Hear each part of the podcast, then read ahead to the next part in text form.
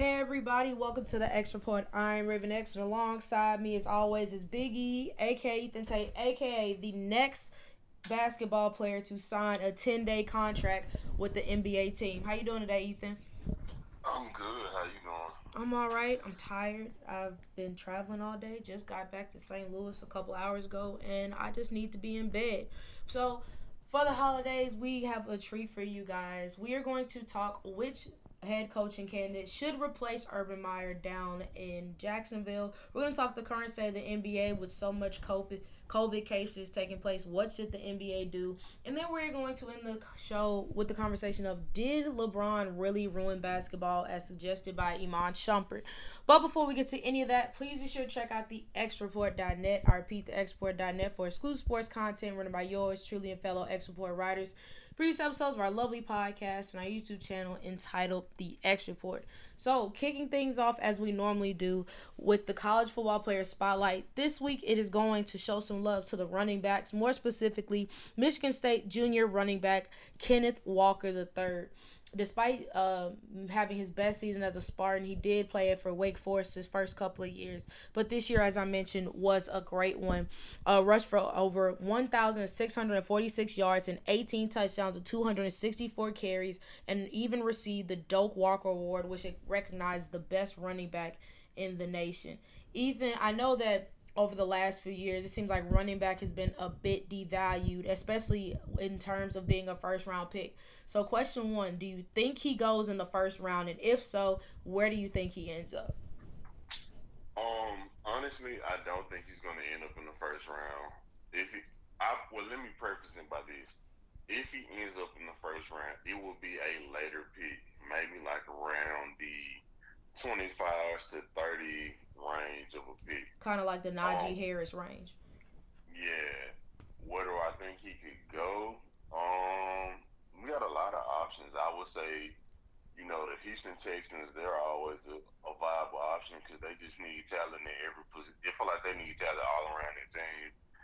um, but if I'm going to say a team, I actually might say the uh, the Miami Dolphins. I know that they have Myles Gaskins, but he hasn't been that he hasn't been that great since he's been in Miami. And I think that, you know, the type of team that they have built up, they have a strong defense, and like they haven't fully given the reins to Tua for the offense, even though he's looked pretty good the second half of this season. But I could see him ending up somewhere like in Miami. I think Miami would be a nice pick. Um, with regards to him ending up in the first round, it's weird because I don't think that this is going to be a year that quarterbacks are just going to fly off the board. So we could see a lot of quarterbacks getting taken late, which could kind of um, change where he would eventually end up. Also, this is a very good defensive class, so I don't know. Um, the one team that I think that if they were going to pull a trigger on a running back in the first round, I think it would be the Los Angeles Chargers.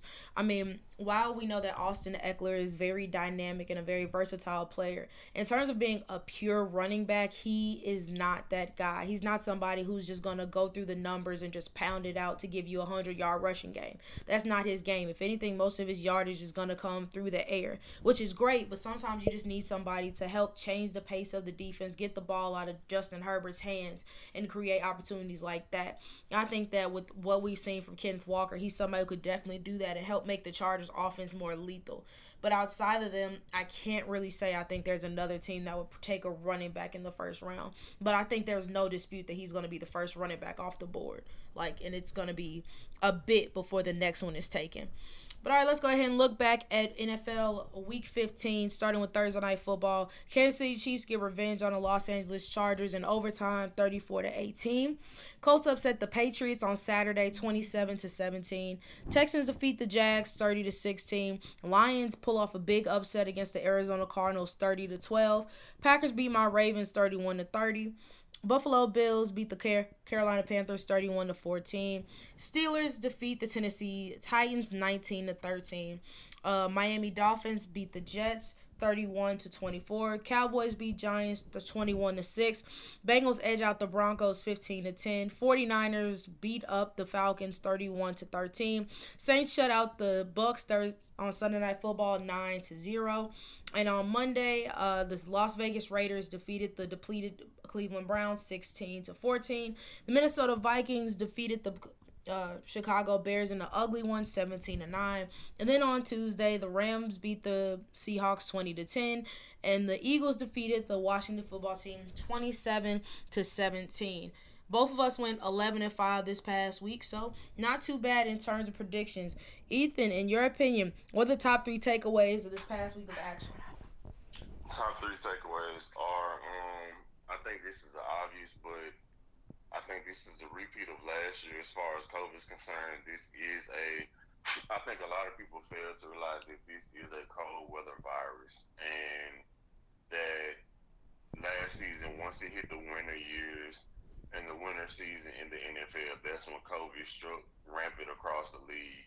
I think that's going to play a pivotal role throughout the remainder of this season, and maybe heading into the Super Bowl, it might play a pivotal role. Um, number one, Um, I mean, not number one, number two. Man, it sucks to be Jim Harbaugh. John Harbaugh, I'm sorry. Yeah. Um, because I didn't watch the game, but I watched the I watched a bit of the portion of the end and like the last play um, throughout the highlights, and I have no issues with him going for two. My question was the play call on which did he use to go for two.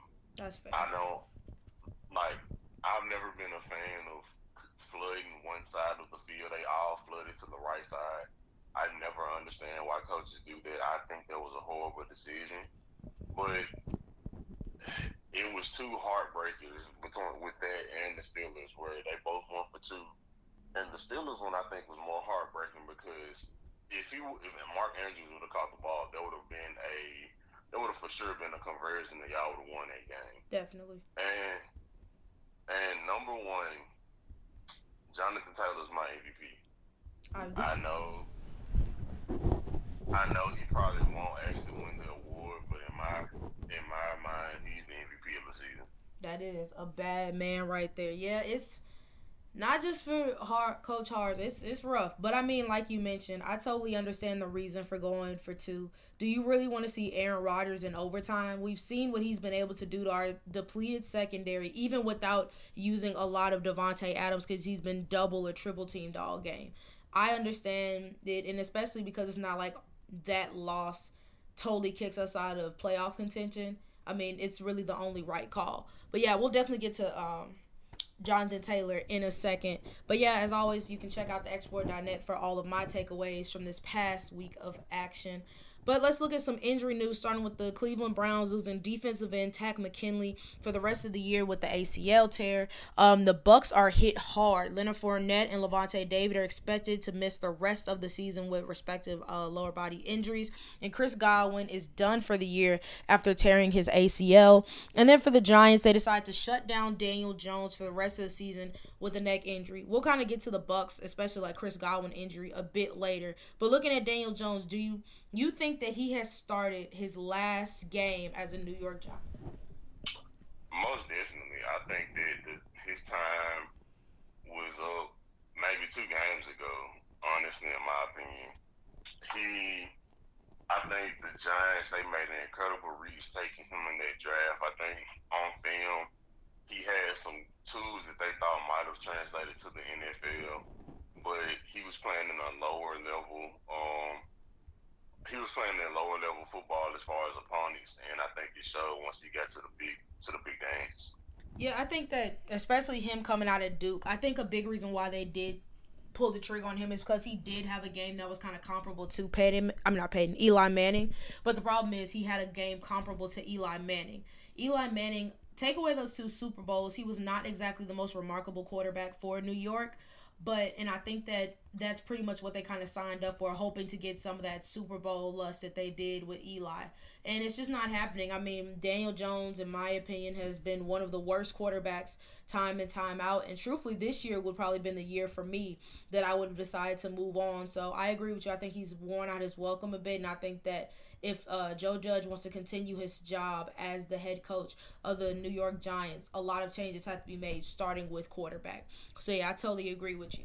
But, all right, here is the playoff picture, starting with the A F C um, conference. So, Chiefs got the number one seed at ten and four, followed by the New England Patriots, Tennessee Titans, and with Baltimore's loss in their win, the Cincinnati Bengals currently hold that fourth seed. Wild cards as of right now, the Indianapolis Colts are the fifth seed, Los Angeles Chargers are the sixth seed, and the Buffalo Bills are that seventh seed, with Baltimore Ravens and Pittsburgh Steelers looking in. So let's kind of just talk about our divisions and kind of the threat level we feel. So starting with your uh, Tennessee Titans, you got the Indianapolis Colts on your heels. On a level scale of one to ten, how worried are you that the Colts are going to overtake you guys to win the A F C South?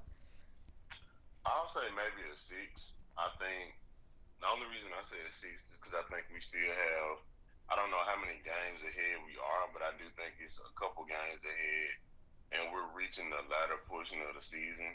Yeah, and I think that we do have a couple of games left on the schedule that we can actually win. Like, I could predict us winning a game tonight against the forty-niners and giving us a little bit more of a cushion. So I'd probably say like five to six range. Honestly, for me, our next closest threat is the Cincinnati Bengals, and I would say I'm about a – I'm going to say a seven. And I'm going to say a seven because for the biggest reason, we all know injuries. Injuries are going to play a big role, especially in a game like this where we're going up against an offense that had its way with us when our when we had our best corner on the field. And I think that this game is a must win. The Packers game, you lost, but at least it's not a conference loss. But you have to beat the Bengals to, one, one regain the top spot, and two, keep yourself afloat, even if you have to vie for that wild card positioning. So, honestly, I would say an eight, especially because the Bengals have been looking good. I mean, Joe Burrow has looked like the best quarterback in the A F C North. Jamar Chase has been doing his thing. Their defense has stepped up tremendously, um, especially considering how they've been the last few years. So, I'm like I'm like a seven or an eight. I wish I could say I was a bit lower than that.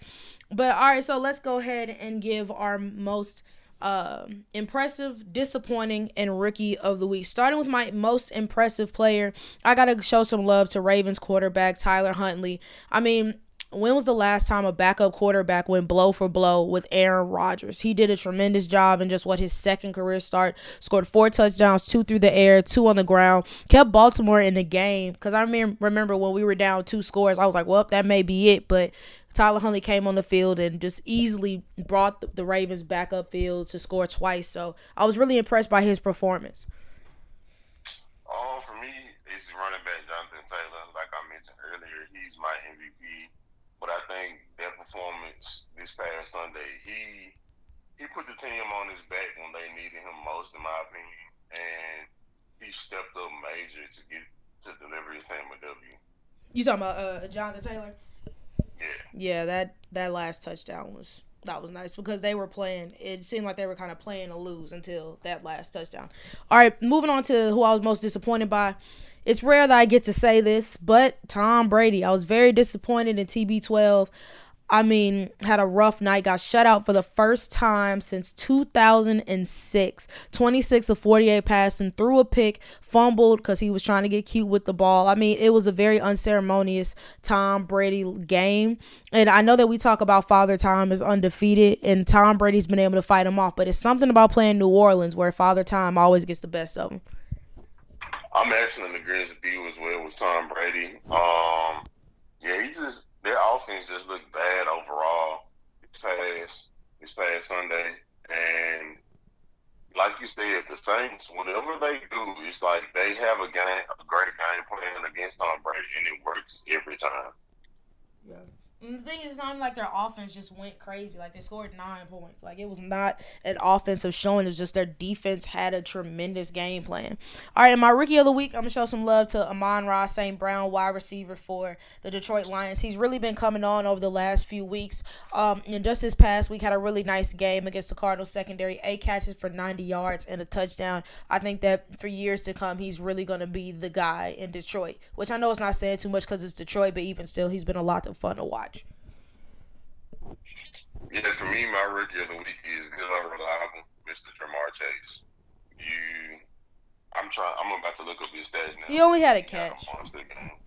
He only had one catch. He only had one catch. Wow, I'm, I'm lacking. Um, you get so used to him having good games. I get yeah, it. If he only want to have one I, catch against us this week, I'm cool.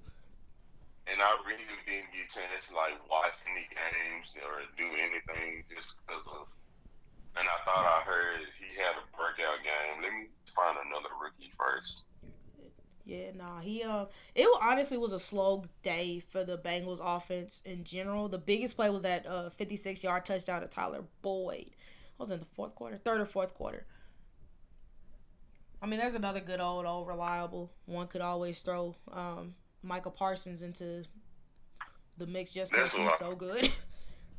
That's why I was honestly my next choice was going to be Micah Parsons because, like, this man is a freak of nature. And I think he might actually get some love for defensive player of the year from the way he's been playing. I mean, I think that he would definitely – my stance on it has changed over the last couple of weeks. If he was to get it, I wouldn't be mad just because he's really been great. I know that Trayvon Diggs got his tenth interception, which is impressive, but I don't think that really anybody can – there's not much of an argument that Micah Parsons is the best defensive player on the Dallas Cowboys right now. But, all right, so moving on, let's go ahead and look at that N F C playoff picture. We talked about um, the A F C already, but number one seed and kind of entrenching it, the Green Bay Packers with eleven and three record. Number two will be the Dallas Cowboys, three Tampa Bay Buccaneers, four Arizona Cardinals, um, and then wild card spots, five the Los Angeles Rams. Uh, next up would be the San Francisco forty-niners at six, and then the Minnesota Vikings at seven, with the uh, Philadelphia Eagles and the New Orleans Saints close behind with seven and seven records.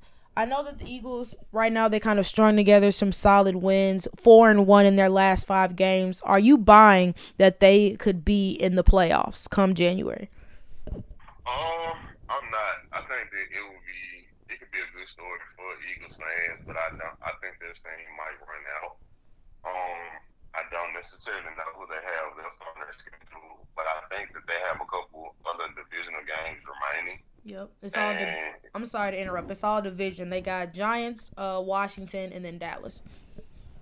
So I honestly, only I really legitimately see them only winning the game against the Giants because the game against Washington this past week they didn't have um Taylor Heineke at quarterback due to COVID. And we all know Dallas is the best team in that division, and yes, they're struggling right now offensively, but they have a solid defense that's been carrying them. And I think that maybe around the time that last game of the season hits, that offense picks up some of the steam that is lost, and we could be looking at a completely different team. Yeah, no, I hear you on that. I'm not really buying it either. I think that, like you mentioned, I mean, it was not exactly a runaway victory um, against Washington, and Washington was without, like you mentioned, Taylor Heineke, and I think it's just going to get tougher. Um, I'm interested to see what Jake Fromm is going to be able to do for the Giants. I think that even when he came in, and uh, instead of Mike Glennon, he had a really nice production on his last couple of drives. So I'm excited to see what he'll be able to do. Like you mentioned, Dallas is going to be a force. They're going to run away with that division. So I'm not really buying it either. I don't trust Jalen Hurts enough, nor do I really trust that secondary enough to really be able to carry the load. Plus, I think that the Minnesota Vikings have potential to sew it up, as well as I'm not the team that I would have really thought about, but the San Francisco forty-niners are looking really good. And then I think the Saints defense can propel them to that seven seed as well. So I just not don't have as much faith in the Philadelphia Eagles as many people seem to. But speaking of not having faith in things, we talked about it last week. Urban Meyer was fired from the Jacksonville Jaguars, but of course, it's always drama when it comes to him. Um, now, after admitting that he was heartbroken by the decision to fire him, he did speak out on the claims of kicking Josh Lambeau and said, "It was like, wait a minute, where is this coming from? I've certainly made a few mistakes, but those weren't those weren't right. I don't necessarily believe that, but who cares?" But then he also talked about more so about him being fired and made a comment such as, "Society has changed. I think everything is so fragile now. That includes coaching staffs." So before we talk about potential candidates for Jacksonville's head coaching spot, do you think that Uh, Urban Meyer has a point with referring to, I guess, for lack of a better word, the sensitivity of people now?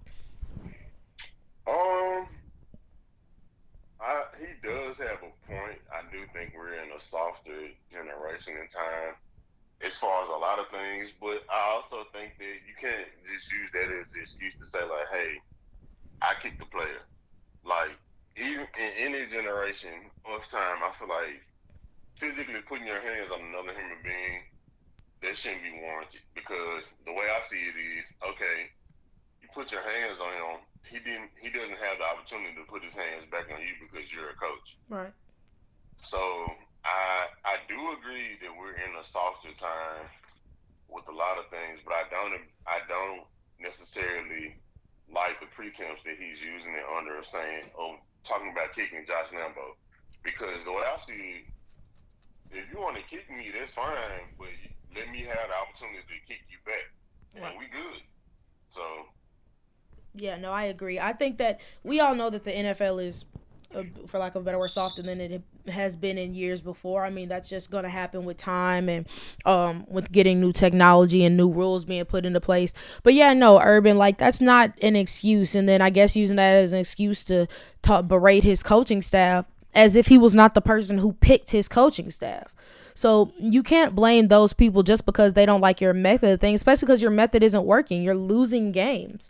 I mean, right now the um, Jacksonville Jaguars have the number one overall seed, and sure, you can't blame him for their last loss, but even still, I mean, Urban Meyer put them in a deep enough hole to begin with. So no, I don't think that he can really use that as an excuse for why the team is struggling or why he lost his job. It's just you were not a good N F L coach, and people did not buy into you, and now you're gone. But let's talk about who the Jacksonville Jaguars could potentially buy into. If you're Jacksonville, who would you want as your new head coach? Um, I like the name Jim Caldwell, especially given the fact that the future of their franchise is a quarterback, and he's been a really good coach that develops quarterbacks. I also like the name Eric Bieniemy. I know that he's getting he's gotten the short end of the stick numerous of times, especially last um, year. Yeah, I, he's gotten the short end of the stick numerous of times. Not actually, I would hate to see it because it, I think it'd be a difficult team to like just jump into. But I think that he could do some good work with them in um, Jacksonville. I'm gonna go with the weird, not a weird one, but I guess a not as expected one, but I'm gonna say Kellen Moore, offensive coordinator for the um, Dallas Cowboys, aka former quarterback, Boise State fame, all that good stuff. The reason why I say him is because you're just you just came from a quarter, I mean not quarterback back, but a head coach who was set in his ways, and he had. To his credit, he did have a lot of success in college, but comes in the N F L, that's a whole new monster. Kevin Kellen Moore is still relatively young. Like, I'm looking it up now, but I know he can't be older than like maybe thirty-two. And I think that sometimes he's I know he's got to be young because he was in college not too long ago. Yeah, he was born in nineteen eighty-eight. He's thirty-three. But like the thing about Kellen Moore is I think that what will make that work is because Jacksonville has a relatively young team. And I think that because they have such a young team, I think that they need someone who they can help. They can all grow together. It'll be a learning process for everybody as opposed to getting somebody in who's already pretty set in their ways. Also, not to mention Kellen Moore is very good at his job. I mean, he's played a big role in the success of Jacks. I mean, not Jacksonville, Dallas and their offense, particularly with the growth of Dak Prescott. And I think that with him being there, I think that it'll usher in a new era in Jacksonville. And I think that it will be a really nice way to kind of wash out the taste of Urban Meyer. If it doesn't work out, it doesn't work out. But I think that giving him that opportunity, I think that it could, of the options for the long term, I think that it's I think it's the best course of action. But speaking of courses of actions, not everybody is in agreement with how the Tampa Bay Buccaneers have handled the Antonio Brown situation. If you guys remember, a few weeks ago, it was announced that A B was going to be suspended the next three games for having a fake vaccination uh, card. Um, he was suspended for the last few weeks, not to mention he was already hurt. And then questions were coming to Bruce Arians, the Bucs head coach, about whether or not they were going to keep him. And he pretty mum said, we'll see. Now, with Chris Godwin out and other injuries to the position, he spoke on the return of Antonio Brown, and he said, I could give a crap what they think. Only thing I care about is this football team and what's best for us. Essentially, A B is going to come back whether you like it or not. So, Ethan, in your opinion, are the Bucs wrong for bringing back Antonio Brown? No. I mean, I agree with Bruce Arians. He's, his job isn't to cater to outside people's opinions and outside people's opinion, um, thoughts. His job is to win football games. They have a slew of injuries at the wide receiver position, and Antonio Brown is a capable body that they can bring in to help with their help with their need. He's proven that he can be productive on the field.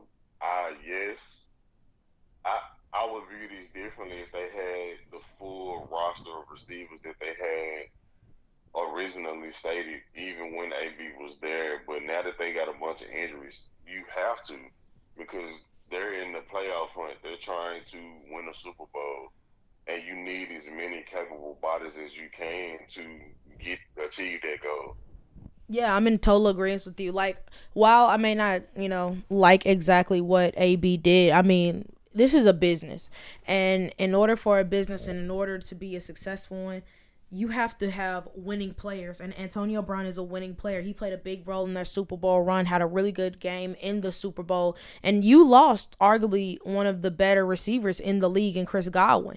And so because of that, you have to fill up that loss. And rather than going to look on the street and try to find a free agent, you already have one of the more talented uh, receivers in the league. And one could argue he was playing better than Chris Godwin earlier on in the season. I mean, A B was playing great. And so I think that he'll be excited to get back out there, which is going to make the team better. So, no, I don't think that Bruce Arians is wrong. I get it. Like I said, personally, yeah, it's not exactly the best decision. But if you want to keep your team winning, there's really no other option.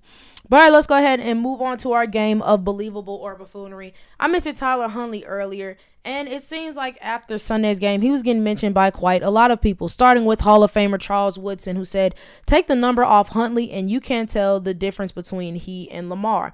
E S P N also has some comments about him, such as Mike Greenberg, who said, "There aren't thirty-two better quarterbacks in the N F L than he looked yesterday." Like I mentioned, did have a pretty good game, almost went toe-to-toe with Aaron Rodgers. So, believable or buffoonery, Tyler Huntley will be an N F L starter next season. Buffoonery. Um, I think that I think that he's a good quarterback. Don't get me wrong, but I think he's a good backup quarterback. And I also think that he's a good backup quarterback in the sense that he's in a good system in Baltimore that kind of fits his talents. Because the honest truth is, his talents are very similar to Lamar Jackson. So they're essentially the same quarterback, but one's at a greater, a higher level of skill level. Like, I think Lamar Jackson is the highest skill level, at least the, so at the present moment, for dual threat quarterbacks. And I think Ty, um, what's it, Tyler, Tyler Huntley. Tyler, Tyler Huntley is a couple steps beneath him.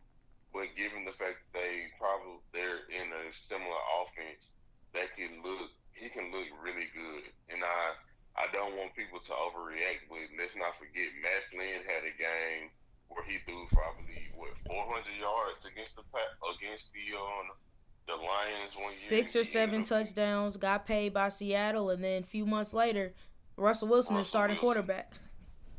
So, yeah, I'm definitely calling buffoonery. I'm, I'm going to say believable. Now, do I think he's going to be a starter throughout the whole year? No, but he is a free agent after this. And I think that if he his agent can really hype him up, because, I mean, like we mentioned earlier, the quarterback class isn't that great. I mean, aside from some potential veteran quarterbacks who could be on the move, Russell Wilson, Aaron Rodgers, um, just to name a couple, and Deshaun Watson, of course, it's a bit of a drop-off. And so if a team is really ready and that desperate for a quarterback and want to change, I could see him getting a call. Because, I mean, let's be honest, with the performances that he's had, somebody is going to be interested. And so with that being said, I really think that I really think that um, Tyler Huntley is going to get some looks. Will they be warranted? Will he be thrive in a full season as a starter? I don't know if I go that far, but he has shown some capability. So if he can get around the right system, it wouldn't necessarily be the worst thing for him. Speaking of a team that has only had things going wrong, the ten, the Houston Texans, let's be honest, are one of the worst teams in the league.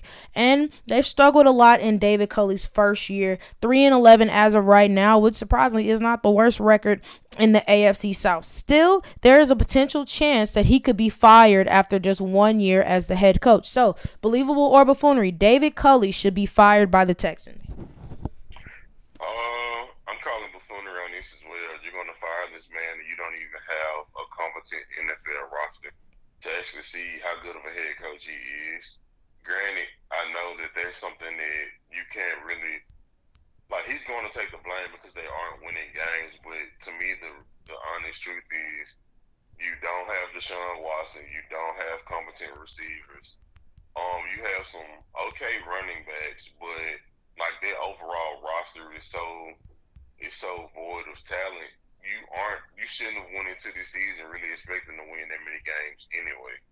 Yeah. No, actually, I am agreeing with you. I, I'm calling buffoonery. If anything, I think the front office made more mistakes than David Culley. Don't get me wrong. When Culley was signed, he was not exactly my pick for a head coach. But, I mean, I think that because of his maturity and how long he's been in the league, I understand why they would go in that direction. But the problem is the Houston Texans are a directionless team. They have no clear-cut way that they are going. And, unfortunately, they don't have a roster that seems like it's going to stay intact for the next few years. So, like I said, I'll put more blame on the front office than David Culley because, I mean, David Culley is just working with what he has, which is nothing. Uh, keeping things in the A F C South, you mentioned Jonathan Taylor was your M V P, and same could be said for Darius Leonard, his teammate, who said there is absolutely no question he is the M V P. So, believable or buffoonery, Jonathan Taylor is the undeniable M V P of the league. In my mind, yes, he is. Um, I think that if you, and I'm viewing this under the prism of, if you remove Jonathan Taylor for the coach this year, they would not be in the same position that they are now. I think that if you remove any of the other front runners for um for for M V P, like if you remove Aaron Rodgers and Tom Brady and you replace them with another quarterback, they could potentially still be in good positions to make the playoffs. I think if you remove Jonathan Taylor from the coach, they aren't sniffing the playoffs at all. I agree with you on the Tom Brady front, but Aaron Rodgers, I know it wasn't a big taste of life after Aaron, but Jordan Love just did not look ready. And I think that Aaron Rodgers, and if we're talking the most valuable player, I think if then it would have to be Jonathan Taylor just because, like you mentioned, the Colts would not be in a playoff position without Jonathan Taylor in their lineup.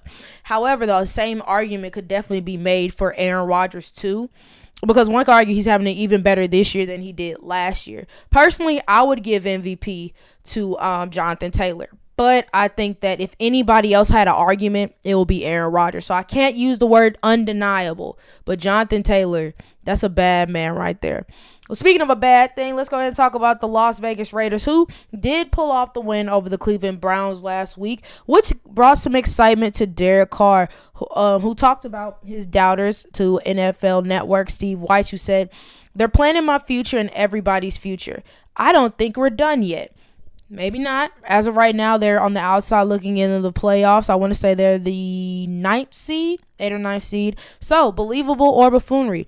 The Las Vegas Raiders will make the playoffs. I'm calling buffoonery.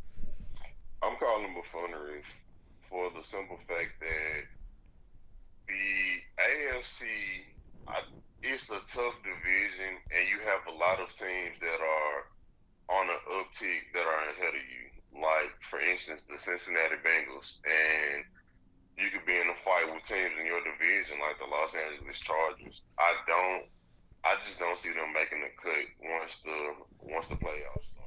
No, and I'm just I'm not drinking it. Also, another key injury was uh their starting safety Jonathan Abram is out with a hurt shoulder, which sucks. I like Jonathan Abram, but yeah, no, I don't see it. I mean, their offense has too many struggles. They're a wildly inconsistent team, and if anything, this is the perfect time of year to be consistent and get things going. So, nah, call them buffoonery.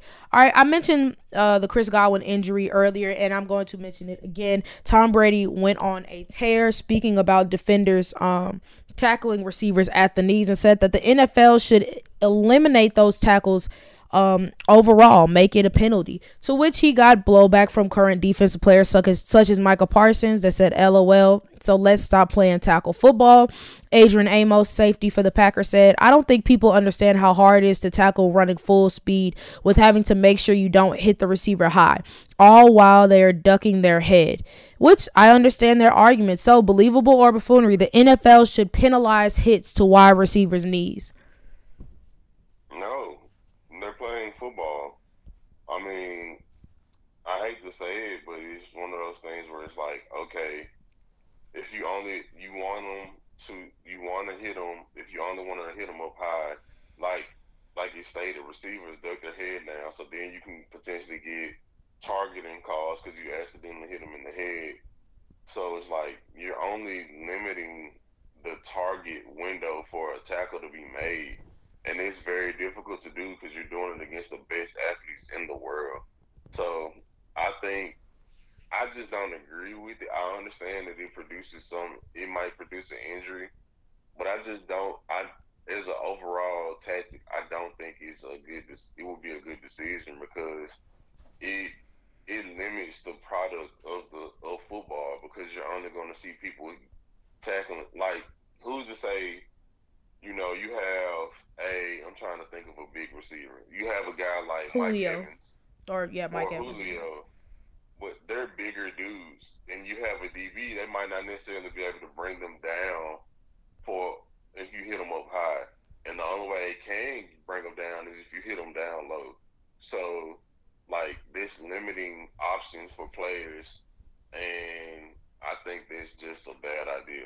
Yeah, I'm saying buffoonery as well because pretty much where are you going to tackle somebody? If you can't go low, you can't go high, and you're it's rare you're going to hit them in the torso. So it's just not – I I understand Tom's frustration with it, but then again, Tom Brady is only upset about it because it affected him directly. If this would have happened on the opposite sideline and the Saints receiver would have got hurt, he wouldn't say anything. But when he's losing one of his best receivers for the rest of the year, of course he's going to be pissed off.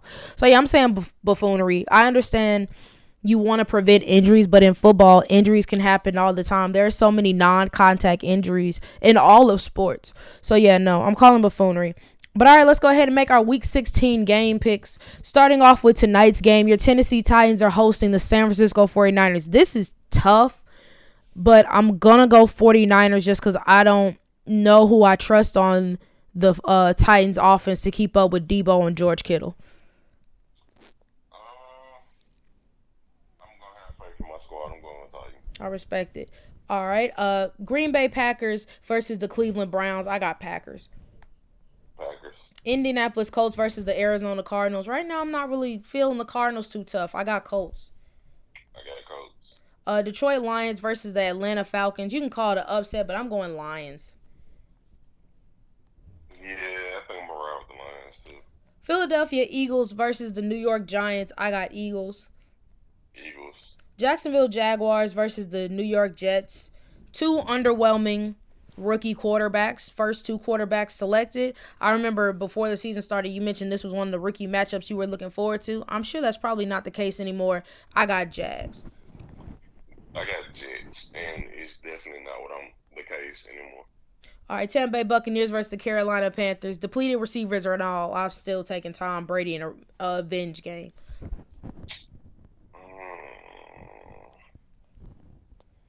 Yeah, I'm taking Bucks. Dang, you had to think about it. You got a lot of faith in Cam Newton. All right, uh, Los Angeles Chargers versus the Houston Texans. I got Chargers. Chargers. Buffalo Bills versus the New England Patriots. I think the Bills get the Patriots this time. I got Pats. Los Angeles Rams versus the Minnesota Vikings. I'm going Rams. Rams. Baltimore Ravens versus the Cincinnati Bengals. I'm going Ravens. Ravens.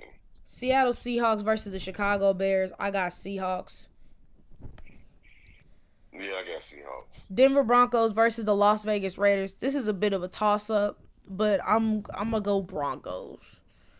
I got Raiders. Uh, Kansas City Chiefs versus the Pittsburgh Steelers. I got Chiefs. Yeah, I got Chiefs. Dallas Cowboys versus the Washington Football Team in Sunday Night Football, a game that definitely should be flexed. I got Cowboys. I got Cowboys. All right, Monday Night Football. Hopefully this will be the only one Uh, Miami Dolphins versus the New Orleans Saints. I got Saints. I got Dolphins. All right, let's go ahead and move on to the offensive, defensive, and rookie players that we are watching. Offensively, I'm watching Tom Brady. Like I mentioned, this is a perfect chance to avenge his poor performance this past week. Personally, I do think that the uh, Panthers' defense is not a bad one. They have a lot of talent there, but unfortunately, I think that Tom Brady is going to make it his mission to pick them apart. For me, offensively, I'm going to be looking at Russell Wilson. His name... This is his first losing season since he's been in Seattle, and his name is in a lot of headlines. And I just want to see how he's going to be able to bounce back after um, taking a pretty tough L last week. And fun fact, this is his first losing season since his sa- sophomore year at North Carolina State, which I think was like two thousand nine. So... that man is a winner. So this is this is a weird year. Uh, for defense, I mean, I, I got to go a specific unit. I'm going to say the Ravens secondary. I mentioned it earlier. Last time Jamar Chase played Baltimore, he had over two hundred yards, and we had our best cornerback out there. Ravens, if you got a double team or triple team, whatever you got to do, you got to keep him intact, because if you keep him in control, we can win this game, especially with Lamar coming back. So Baltimore's secondary is definitely the group I'm keeping my eyes on. For me, defensively, I am going to be looking at a unit as well. I'm going to be looking at the Tennessee Titans front. I'm not even going to say front seven necessarily. I'm going to say the front four. The Yes, they have Deebo Samuel and George Kittle, but the San Francisco forty-niners, they love to run the ball. They're a run-heavy team, and I think the strength of the Titans this season has been slowing down the run. And if you're able to slow down the run, you can get some pass rush on George Kittle. And we both, I mean, not George Kittle, Jimmy G. And we both know once you get a couple hits on Jimmy G, you basically won the game because he's going to be rattled. So I'm going to look at that unit. Uh, all right, moving on to the rookie we're watching. This was tough, but I'm going to I'm gonna say with Baltimore, say Odafe Owe. While the Bengals have definitely had an improved year, their offensive line still has some problems. And if Baltimore wants to take uh, the Bengals off pace and help out their secondary, they have to get pressure on Joe Burrow. And Odafe has done a really good job of that. I know that most of the talk is still around Micah Parsons, and rightfully so. But I think that he could play a big role in getting this front seven um, rolling. Um, for me, I'm going to have I'm going to look at a pair of rookie teammates.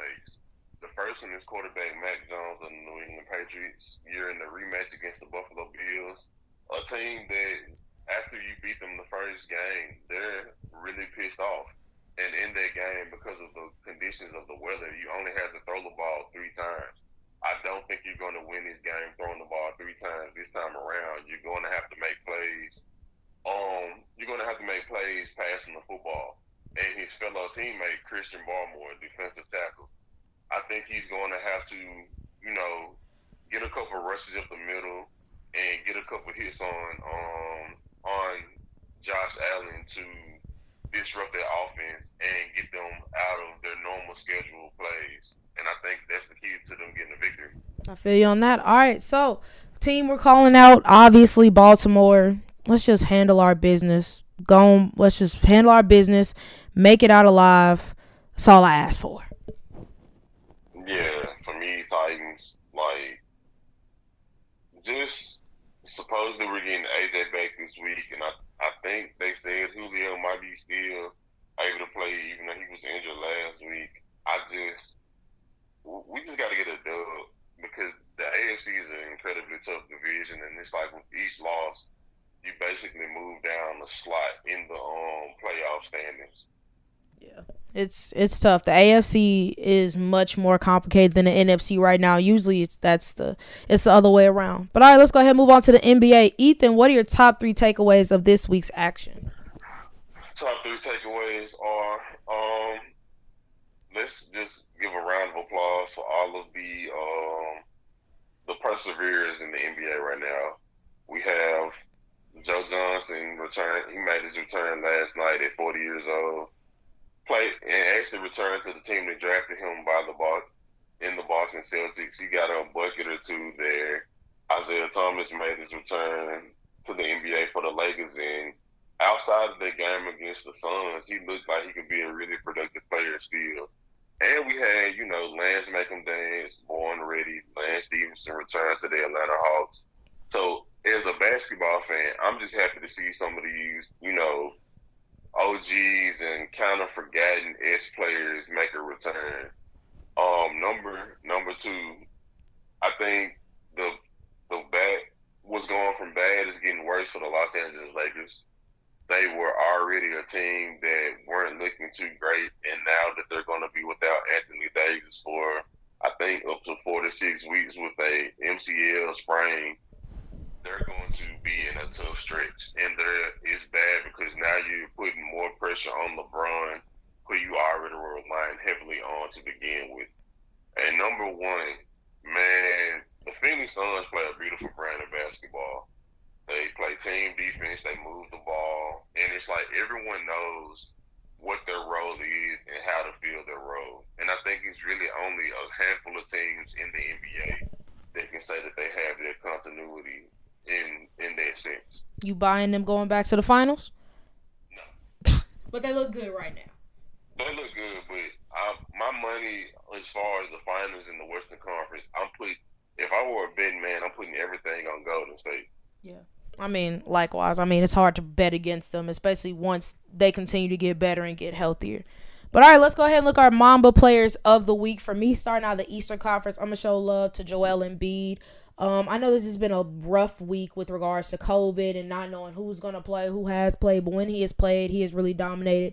Back-to-back thirty-plus games. Last um, just a few nights ago against the Celtics, dropped forty-one points with ten boards, had five assists as well, two steals. Really was just doing everything for his team, which he has really been doing for the last season plus. But we're just seeing more and more of that now. Yeah, for me, I'm also going to say Joel Embiid. Um, this man has been on a mission since he's returned from COVID. And like I said, I think that when he's going and he's playing an aggressive brand of basketball, it's no, it's no team that can stop him because he's too big and he's too skilled. And he's starting to get back into that groove that he had last year where he was looking like he was going to be the front runner for M V P. I agree with you there. All right, going to the Western Conference, I'm going to show love to a player who does not get much attention. That's DeJounte Murray. I mean, this past week, he has had tremendous games coming off of a, do- a triple-double against the Clippers, twenty-four points, eleven boards, thirteen uh, assists. Game before that, dropped twenty-five. And then the game before that had another triple-double against the Utah Jazz. I know that this is not the Spurs team that we're accustomed to. We're just used to them winning and dominating. But DeJounte Murray has really looked like the master class of one of those, that uh, next generation of player, um, especially for the San Antonio Spurs. So he's been a lot of fun to watch. Um, for me, out of the West, I'm also going to say a very unfamiliar name that, to this show. I'm going to give it to Shai Gilgeous-Alexander. Um, this man balled out this past week, and it sucks because one of his game, one of his game, big games, he got taken away because um. Devontae Graham decides to hit a sixty-one foot buzzer beater, but a lot of people fail to realize that before he hit that shot, Shai basically hit the game winner, and he got that taken away from him. Then the following the following game, he had a big game. He hit a game winner against the Clippers, and then just this past, I want to say maybe Wednesday, he ripped my heart out and he beat my Grizzlies, and he had a productive game. So I gotta show him some love. He had to get revenge for what that what seventy-one point loss.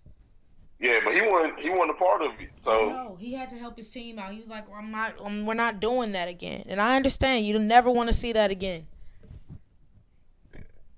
But all right, so my rookie of the week. Um, this is going to be much more familiar territory. I'm going Scotty Barnes, continuing to just ball out. I mean, between him and Evan Mobley, it's hard to go against the two with regards to just their ability to play back-to-back twenty-point games. Currently on the COVID protocol list, but I mean, it seems like everybody's in COVID protocol, but really just maturing very well and b- becoming one of the most uh, active players on the Raptors. Um, for me, I'm going to go with Cade Cunningham. He's continuing to show that They, the Detroit Pistons made the right decision in making him the number one pick. He's been a productive player ever since he's returned from that injury that he had earlier on in the season. And, yeah, he's just been a he, – it's like he's progressively gotten better with each game that he's played in. Yeah. All right, so let's go ahead. You mentioned uh, some veteran signings early with I S O Joe, uh, I T, uh, Lance um, Stevenson being called up by the Fa- I mean not Falcons, uh, the Hawks, and even Mario Chalmers is getting another opportunity being signed to the Denver Nuggets uh, G League team. So let's talk about the one who is looking like maybe he'll have a chance. I S O Joe played in his first game since twenty eighteen.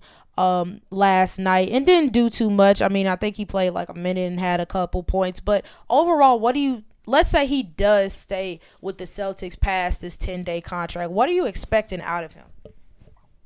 I'm not expecting too much. I think he could be a good presence in their locker room as far as veteran leadership and being a veteran voice. And I think he could be a guy that, you know, every now – maybe a game or two this season – or he could turn back the clock and maybe get a fifteen to twenty point performance when you might, when you need it most. I could see him kind of playing, being in a similar role like Melo is for the Lakers, where he comes off the bench and he can just knock down shots and you don't ask too much of him. Yeah, likewise. I, I agree with that, especially because, I mean, it's not like they brought him in with the intentions of him being their top guy. We already know that's Jason Tatum's team and then Jaylen Brown next in terms of hierarchy. But, I mean, I S O Joe, I mean, he's seen just about everything. He's a seven-time All-Star, was definitely one of the best offensive shooters, um, offensive players in his day. So I'm excited to see what he can bring, definitely probably just providing a nice spark off the bench and probably just also just veteran leadership, which, I mean, you can never really ask for too much of, especially for a team like the Celtics that don't necessarily have, have that outside of maybe Al Horford, if you consider him that. But speaking of returns, Um, prior to joining the COVID uh, protocols, Kyrie Irving began the process to return to the Brooklyn Nets as a part-time player. While it's been met with a lot of me- uh, mixed reactions from pundits and fans, Ethan, what are your thoughts? What are you expecting out of Kyrie now that technically he is back in the fold in Brooklyn? Um, I definitely think it's going to be an adjustment simply because Kyrie isn't pro- he probably won't be. He's definitely not playing every game because he's only going to be playing games away from the New York area. And that's going to be a drastic change on a night-to-night basis. Like, let's say you have a a three- to four-game homestand and you don't have Kyrie, and then you have a five-game road trip and you have Kyrie there. That could fluctuate the way that your record's going to look because in one sense, you're going to be, you could potentially be at full strength in away games, but at home games, you're going to be partly hindered and you're going to look like the thing that you've been this this early portion of the season without him. So I think there's going to be a weird thing. I think I think once he hits the court, Kyrie's is going to be Kyrie. We all know that he's a supremely talented individual. He he had he plays the one of the most beautiful brands of basketball I've ever seen. And I think he's going to continue to do that. I think the big thing is just how is he going to get readjusted into that locker room? Like, how are people going to get acquainted with him? You have some new guys with Patty Mills, who's, who's been adjust, who's been used to being in the Spurs um, locker room and the way that they run things. You have Paul Millsap, who was from Denver and Utah, and he's used to that way, and you're just going to bring in Kyrie on a part-time basis. And it's honestly just weird just hearing the term part-time basis being thrown around with the N B A because it's it's like this isn't a regular nine to five. Right. This is one of the greatest career jobs, that you, one of the greatest jobs that you could ever have being a professional athlete. And the fact that he isn't going to be doing it full-time, that could rub some people the wrong way. Yeah, and kind of in addition to rubbing people the wrong way, I mean, I think that, of course, people talk about the toughness of N B A players all the time now. And I think that this is definitely going to be, you know, an added argument to that because everybody's going to be like, oh, well, we didn't have part-time players in our day, blah, blah, blah, which, to be fair, they didn't. But I think that, I guess in this circum circumstance, we kind of talked about it with the Bucks and A B. This is a team that wants to win a championship. They feel like they are a championship caliber organization. And in order to do that, you have to have your best players. Now, of course, you don't want it to be in this part-time basis that it's looking like it's going to be with Kyrie, but you want to have as many players in the fold that you can get. So from that retrospect, I understand why the Nets agreed to do it. And as someone who – I, I like you mentioned, I mean, Kyrie plays a great brand of basketball. I hope that he can play well. Um, with basketball, it's different from football. I think that he'll be able to, like, kind of knock off the rust a bit early. But like you mentioned, what if they have a five-game homestand?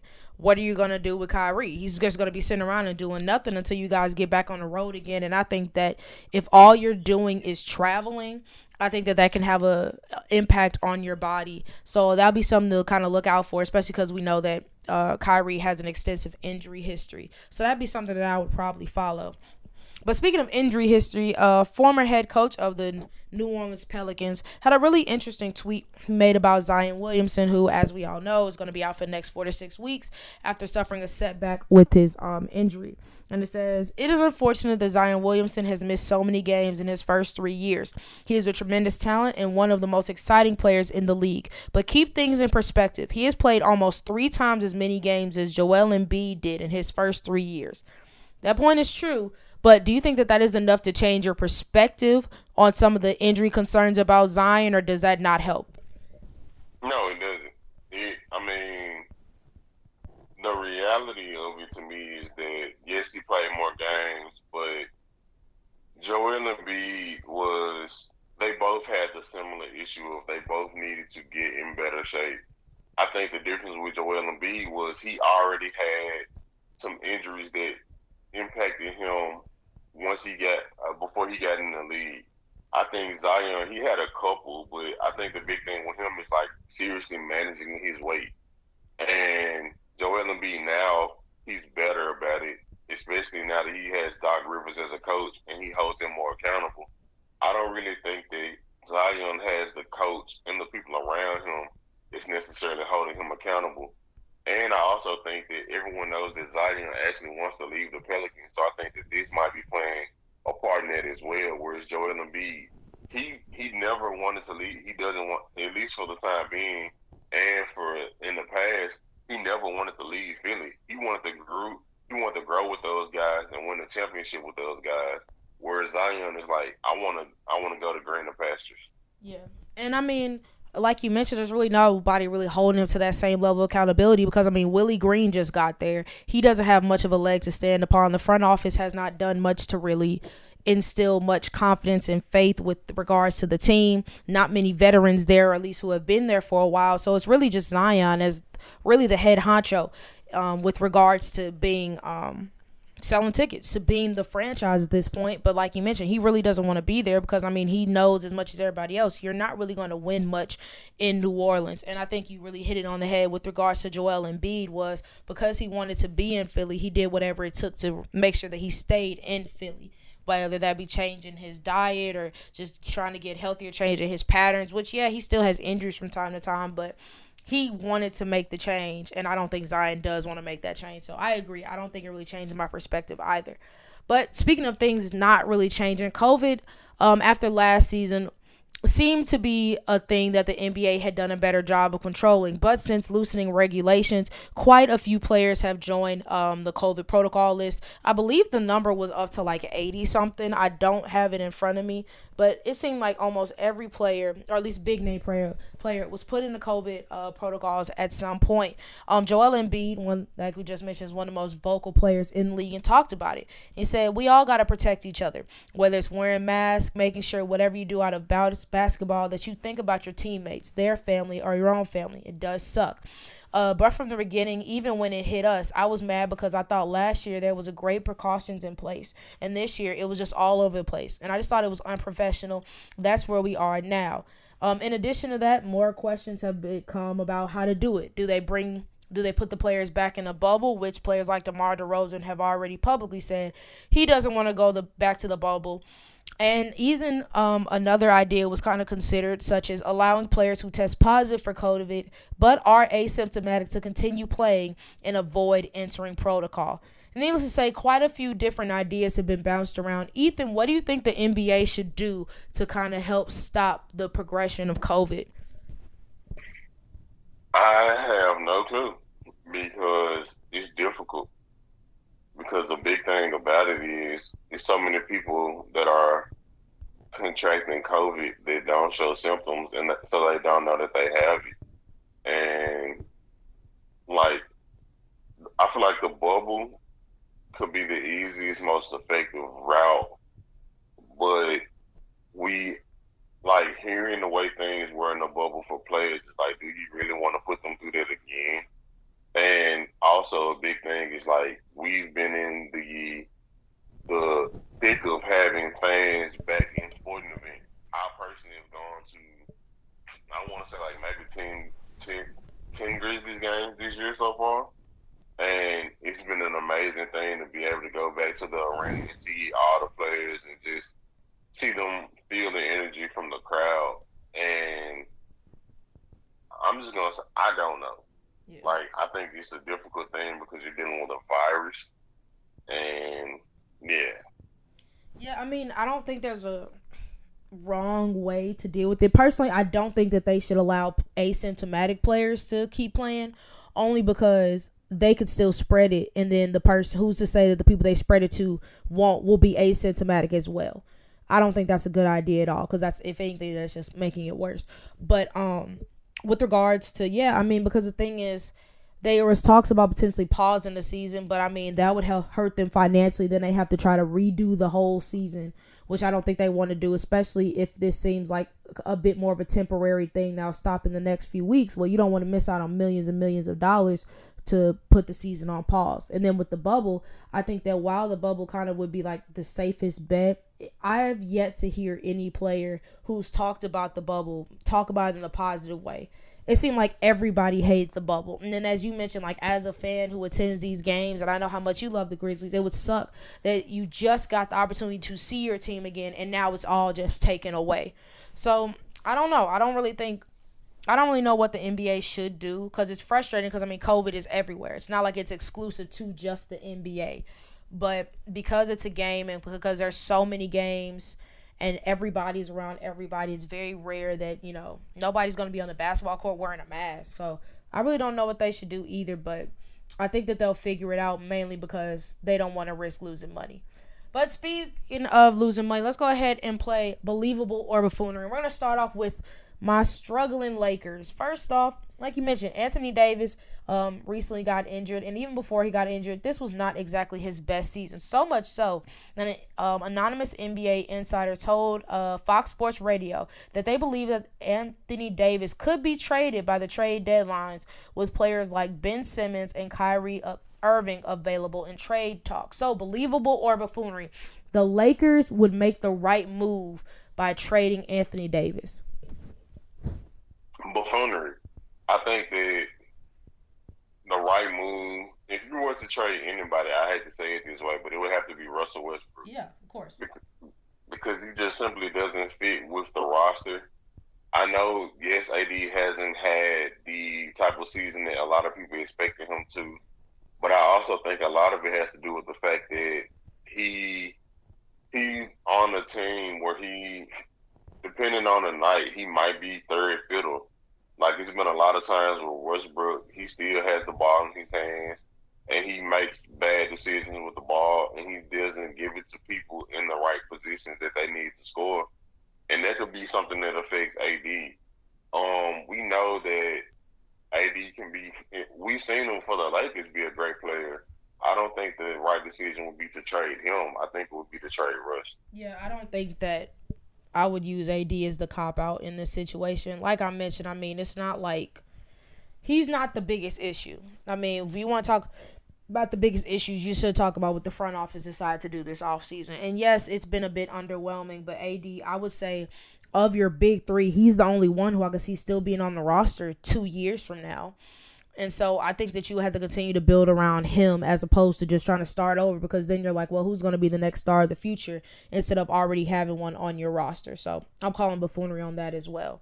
But speaking of N B A stars and the future of franchises, uh, Ja Morant made his return to the Grizzlies a few nights ago in their unfortunate loss to the Oklahoma City Thunder, where he mentioned that some fans gave him some disparaging uh, words. He said, during the game, running down the court, I heard some of our fans courtside tell me I needed to sit back out. People who were chanting M V P a while ago. It's frustrating. Um, in twenty-eight minutes in that game, he scored sixteen points, has six rebounds, eight assists, two steals, a block, Um, shot fifty percent from the field, so not necessarily a terrible game. But as we all know, the Grizzlies had been on a pretty substantial uh, winning streak, or at least had won a lot of games with Ja Morant out. So, believable or buffoonery, the Memphis Grizzlies rushed Ja back too soon. No, I I don't think they rushed him. I mean, his play on the court proved that they didn't. He he was an effective player. He scored. He was efficient as a scorer, and he made some spectacular passes. I think it's just the the fickle nature of the fans, where it's okay, he comes back one game, and one game he comes back, they lose, and they instantly tear this, tear him down. Like, no. That doesn't mean that they're rushing back too soon. It's the N B A. You can go on win streaks, but that doesn't mean you're going to win every game. And just because he came back, it doesn't mean that they might not have won that game if he was off the court. Because, I mean, if you look at it, that game, you had people, like you had a couple guys that were off. I think Dylan Brooks had an off night. Jaren Jackson had an off night. And he got into some foul trouble. And those are things that affect the game. You can't just say, like, they rushed him back, or for the fans that say he needs to continue to sit out. Because, quite honestly, the good, like, for the future of their franchise, it's going to require Ja to be the best Ja that he can be. And they won't, they won't be able to make it far without him.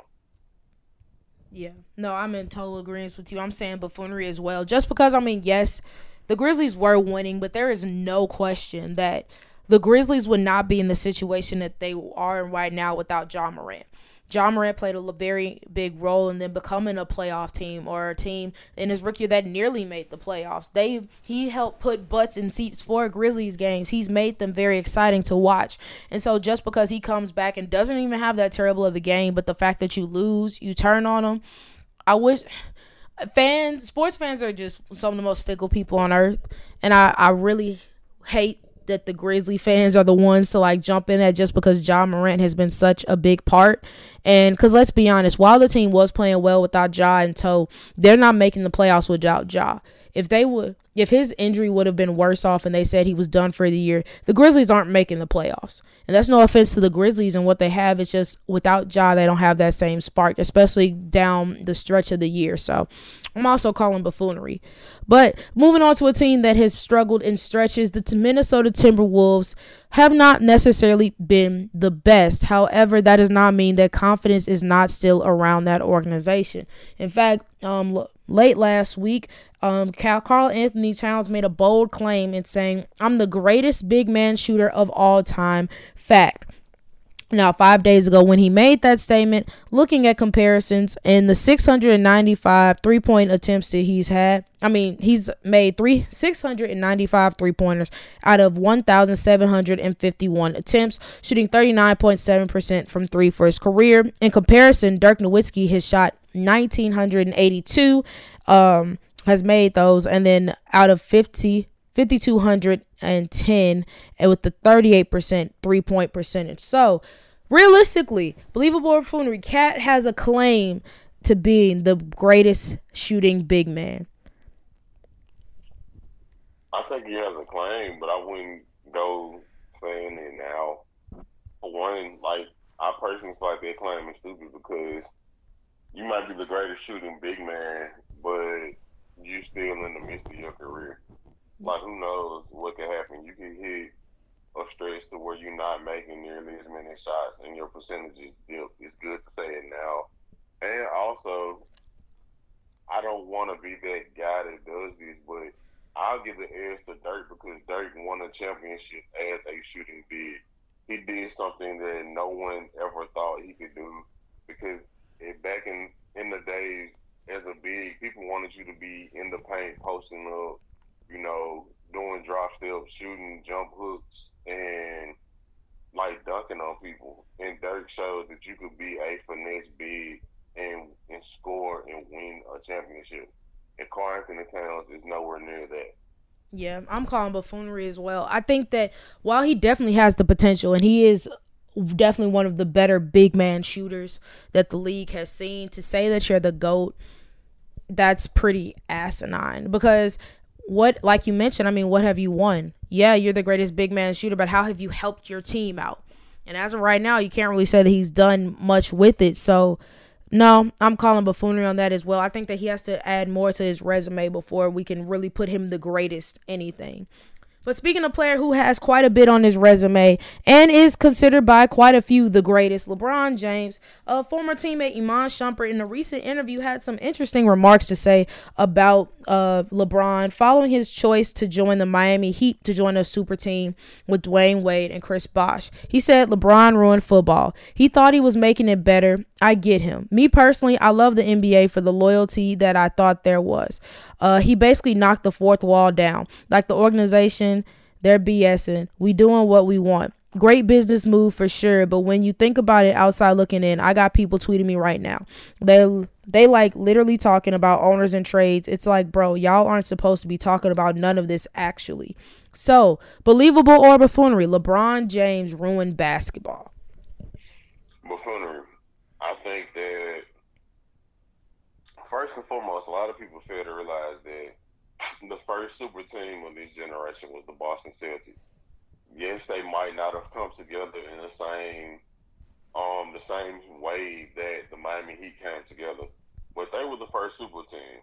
And the reason that the Heat came together was because Dwayne Wade, Chris Bosh, and LeBron James, they realized that they couldn't beat them on their own, and they decided to team up.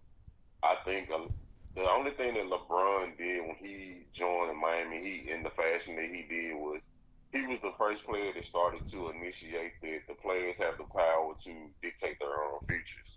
Um, a lot of times you you saw back in the day, it kind of was similar to the N F L where players didn't have power in the N B A. And LeBron was, at least in my opinion, the first guy to be like, you know what, I have I have a choice in the way I want my career to go. And he decided to take it. And it wasn't the normal choice that anyone would have imagined. Even me, like when LeBron did it, I was like, ah, Bron tweaking. Like, he's about to go team up with D-Wade and Chris Bosh. That's a soft move. But the reality of it is, is LeBron did what was best for LeBron. He didn't ruin basketball. He just he just initiated the player empowerment movement that we're in the middle of right now. Yeah, I would agree with that as well. I think that, especially because truthfully, since I personally feel like the K D decision was worse than what LeBron did. And I think that because of that, it's kind of put some things into perspective. Like looking at LeBron's situation, where what was he supposed to do? Stay in Cleveland, a failing franchise that wasn't getting him anywhere, wasn't giving him any help, pretty much putting your body on line every night, but it's not really paying off for anything because y'all not winning nothing. And then in response to that, you're just supposed to stay there and keep keep falling. Like, I don't I don't think that that's necessarily ruining basketball. I think that if anything, like you mentioned, it does a really nice job of helping to instill that, no, you do have a choice. If you don't want to stay with a team that's not helping you or that is not helping you survive or thrive, then don't stay there. And he made, and I, in my opinion, he made the right choice to leave. And I don't think that's ruining basketball. I think that if anything, it's smart. I think it's putting your career in your hands as opposed to letting other people dictate how your career goes. Because let's be honest, will we still look at LeBron like the same great player that we do now if he would have stayed in Cleveland and not won anything? I think that's something that people seem not to really think about. But all right, let's go ahead and make our game picks for tonight, Thursday, December twenty-third, the eve of Christmas Eve. Starting with New Orleans Pelicans versus the Orlando Magic. I got I'm gonna go I'm gonna go Magic. Why not? I got Magic. Uh Houston Rockets versus the Indiana Pacers. I got Pacers. Pacers. Atlanta Hawks versus the Philadelphia seventy-sixers. I got Sixers. Philly. Uh, Detroit Pistons versus the Miami Heat. I got Heat. Heat. Washington Wizards versus the New York Knicks. I got Wizards. Knicks. Milwaukee Bucks versus the Dallas Mavericks. I got Bucks. I was going to have the Bucks anyway, but Luka's not playing, so it's definitely Bucks. Yeah, Bucks. Oklahoma City Thunder uh, versus the Phoenix Suns. I got Suns. Suns. Minnesota Timberwolves versus the Utah Jazz. I got Jazz. Charlotte Hornets versus the Denver Nuggets. I got Nuggets. Nuggets.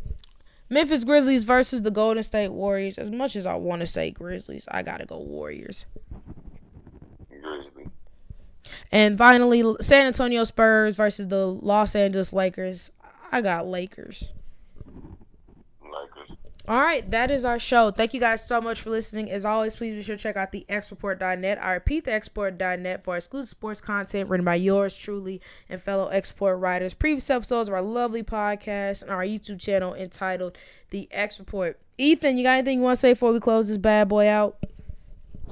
Um, yeah, go Grizzlies and get a dub tonight, and John Morant, the city of Memphis loves you, bro. Yeah, don't let a couple bad apples confuse you. Um, for me, Baltimore.